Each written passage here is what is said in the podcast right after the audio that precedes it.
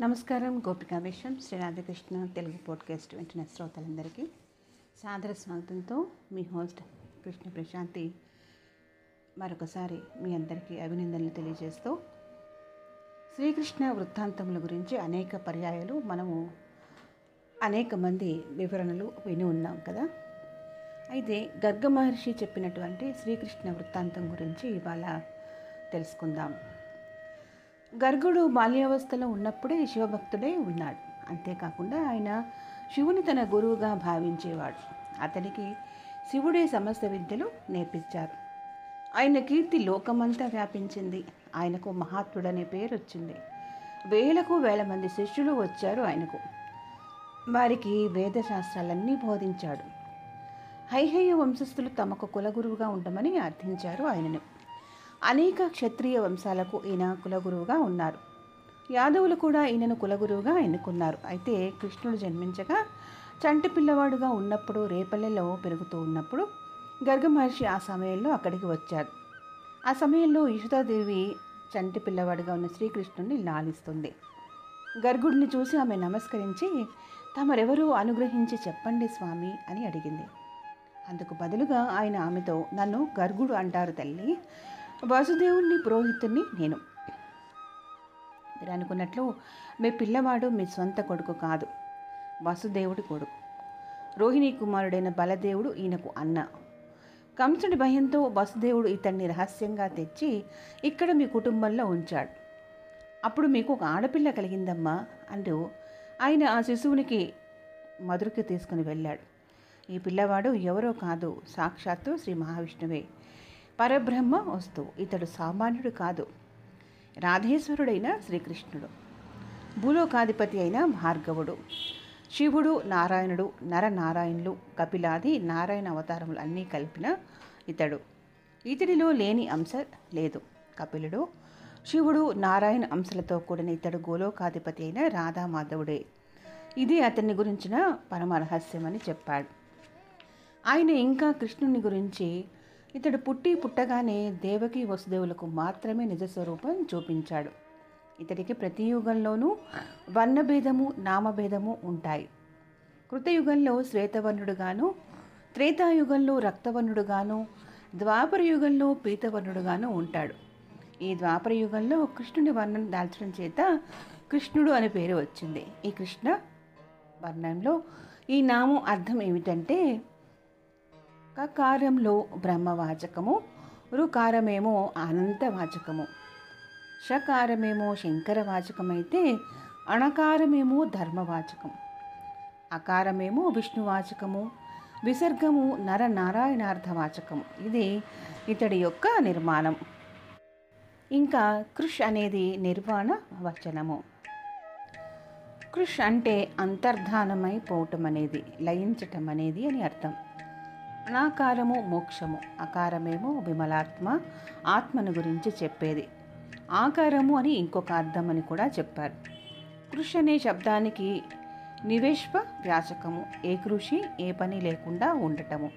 ఏ కార్యము లేకుండా నిష్క్రుడై ఉండటము అంటారు. నిష్క్రియుడై ఉండటము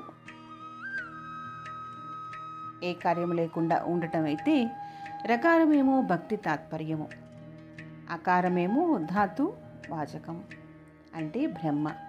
నిర్గుణ బ్రహ్మ ఆకారము. అంటే అక్కడికి సర్వ కార్యాలు ఏ పని చేయకుండా ఉండటము. నిష్క్రియత్వము అంటే అక్రియత్వము. భక్తి బ్రహ్మ వస్తువు. మూడింటి యొక్క సంపుటి మళ్ళీ.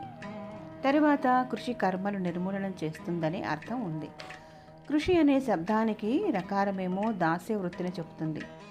దాసోహం అని ఈశ్వరుని దగ్గర చెప్పటం కృషి కర్మ నిర్మూలనం. నకారము దాస్యవాచకము ఆకారమేమో ప్రాప్తి. ఆ కోరుకున్నది పొందటానికి అకార శబ్దం వర్తిస్తుంది. ఈ ప్రకారంగా సర్వశక్తివంతమైన శ్రీకృష్ణ శబ్దానికి ఉన్న అర్థం వివరించాడు ఆయన గర్గ భాగవతంలోని ఆ నామం ఉచ్చరిస్తేనే అధికమైన ఫలం లభిస్తుంది అని తెలియజేస్తున్నారు. ఆ బాలుడికి కృష్ణుడు కంస ధ్వంసి అని ఇతర పేర్లు కూడా చెప్పాడా గర్గ మహర్షి? నామకరణం చేయమంటే. జాతకం వేయమని అడిగితే కృష్ణుడి జాతక కర్మ వేసినట్లే ఉంది. భాగవతంలో ఒక చోట. గర్గుడు చెప్పిన కృష్ణనామాలు ఇలా ఉన్నాయి. శ్రీకృష్ణుడు పీతాంబరుడు కంసధ్వంసి చేయబోయే పనులు ఇప్పుడే చెప్పేస్తున్నాడు. అంటూ విష్టరశ్రవుడు దేవకీ నందనుడు శ్రీమంతుడు యశోదానందనుడు హరి సనాతనుడు అచ్యుతుడను విష్ణువు సర్వేశ్వరుడుగా సర్వరూపధరుడు సర్వాధారుడు సర్వగతి సర్వకారణ కారుడు సంపూర్ణతముడు పరబ్రహ్మ గోవిందుడు గరుడధ్వజుడు రాధాబంధుడు రాధికాంతరాత్మ రాధికా జీవనుడు మొదలైనవి. ఈ పేర్లన్నీ కూడా వేదంలో ఉండవని చెప్పాడు ఆయన ఈ నామములన్నీ కూడా సర్వమంగళప్రదమైనవని కూడా చెప్పాడు. సర్వ పాపములు నాశనం చేసినటువంటి ఇటువంటి మహత్తరమైన నామములుగా చెప్పబడ్డాయి.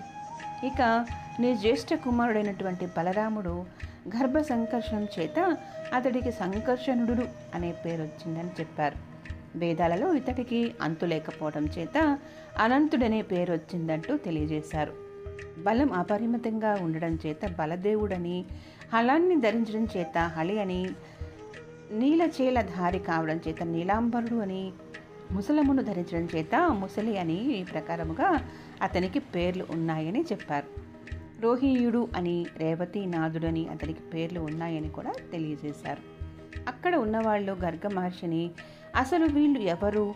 ఎక్కడి నుంచి వచ్చారు? వీళ్ళ అంశం ఏమిటి? జీవుడు ఎవరు? ఇన్ని కలవటం అంటే తత్వం కదా. తత్వం తెలిస్తే వస్తువు తెలియాలి కదా తెలపండి అని అడిగారు. వాళ్ళకు గర్గుడు చెప్పిన విషయాలు గర్గ భాగవతంలో ఉన్నాయి. అందులో చాలా విషయాలు తెలియజేశారు. రాధాకృష్ణులిద్దరూ కూడా గోలోకవాసులైన శ్రీధాముడు రాధికలు అనే గోలోకవాసులు. ఆ లోకాలకు పరిపాలకులు వారు. వారే ఇలా జన్మించారు. ఈ విషయం తెలుపుతూ కృష్ణావతార కాలంలో వారు ఏమి చేయబోతున్నారో కూడా గర్గ మహర్షి తెలియజేశారు. బలరామకృష్ణ జాతక కర్మలన్నీ శుభముహూర్తంలో రహస్యంగా ఎవరికీ తెలియకుండా చేశాడు. అనేక మంది యాదవులు ఆ కృష్ణ మందిరానికి వచ్చి నందుడి ఇంటిలో ఉన్న గర్గుడికి నమస్కరించారు. వాళ్ళను ఆశీర్వదించాడు ఆయన. ఆయన శ్రీకృష్ణుని ఏకాంతానికి తీసుకెళ్ళి ప్రదక్షిణం చేసి ఆయనకు నమస్కరించి స్తోత్రం చేశాడు. నీ దివ్య పాదార్చన దర్శనం కోసమని జీవిస్తున్నాను నేను. నా తపస్సు యొక్క ఫలంగా నీ దర్శనం కలిగింది నాకు. నేను కోరింది కూడా నీ దర్శనమే. ఇంకేమీ లేదు. బ్రహ్మ కానీ రుద్రుడు కానీ వాళ్ళు సంపాదించిన శక్తులు నీ అనుగ్రహంతోనే సంపాదించినవే. ధర్ముడు అంటే ధర్మదేవత కూడా నీ పాదాలను ధ్యానిస్తేనే ధర్మదేవత అయ్యాడు. ధర్మదేవతకు సమస్త ధర్మములు నీ పాదార్చన వల్ల కూడా తెలిసినవే. అనే గర్గుడి స్తోత్ర సారాంశము. గర్గ మహర్షి ఇంకా కృష్ణుని ఒకటే ఒక కోరిక కోరాడు. నా అంతఃకరణలో ఎప్పుడూ కూడా నీ పాద దర్శనం అవుతూ ఉండాలి. నీ పాద పద్మాలను ఎల్లప్పుడూ ధ్యానించే శక్తి నాకు ప్రసాదించమంటూ అడిగారు ఆయన. ఆ తరువాత కొంతకాలం వరకు గర్గుడు తపస్సు చేసి కంసవధ అయిన తరువాత బలరామకృష్ణుడిద్దరికీ ఉపనయనం చేశాడు. దేవకి వసుదేవులు గాయత్రి మంత్రోపదేశం చేశారు. మధురలో ఉపనయనం జరిగిందన్నమాట ఇటువంటి ప్రత్యేకమైన విషయాలు మనం తెలి తెలుసుకుంటున్న సమయంలో ఎంతో ఆనందానికి అవధులు లేకుండా ఉంటుంది.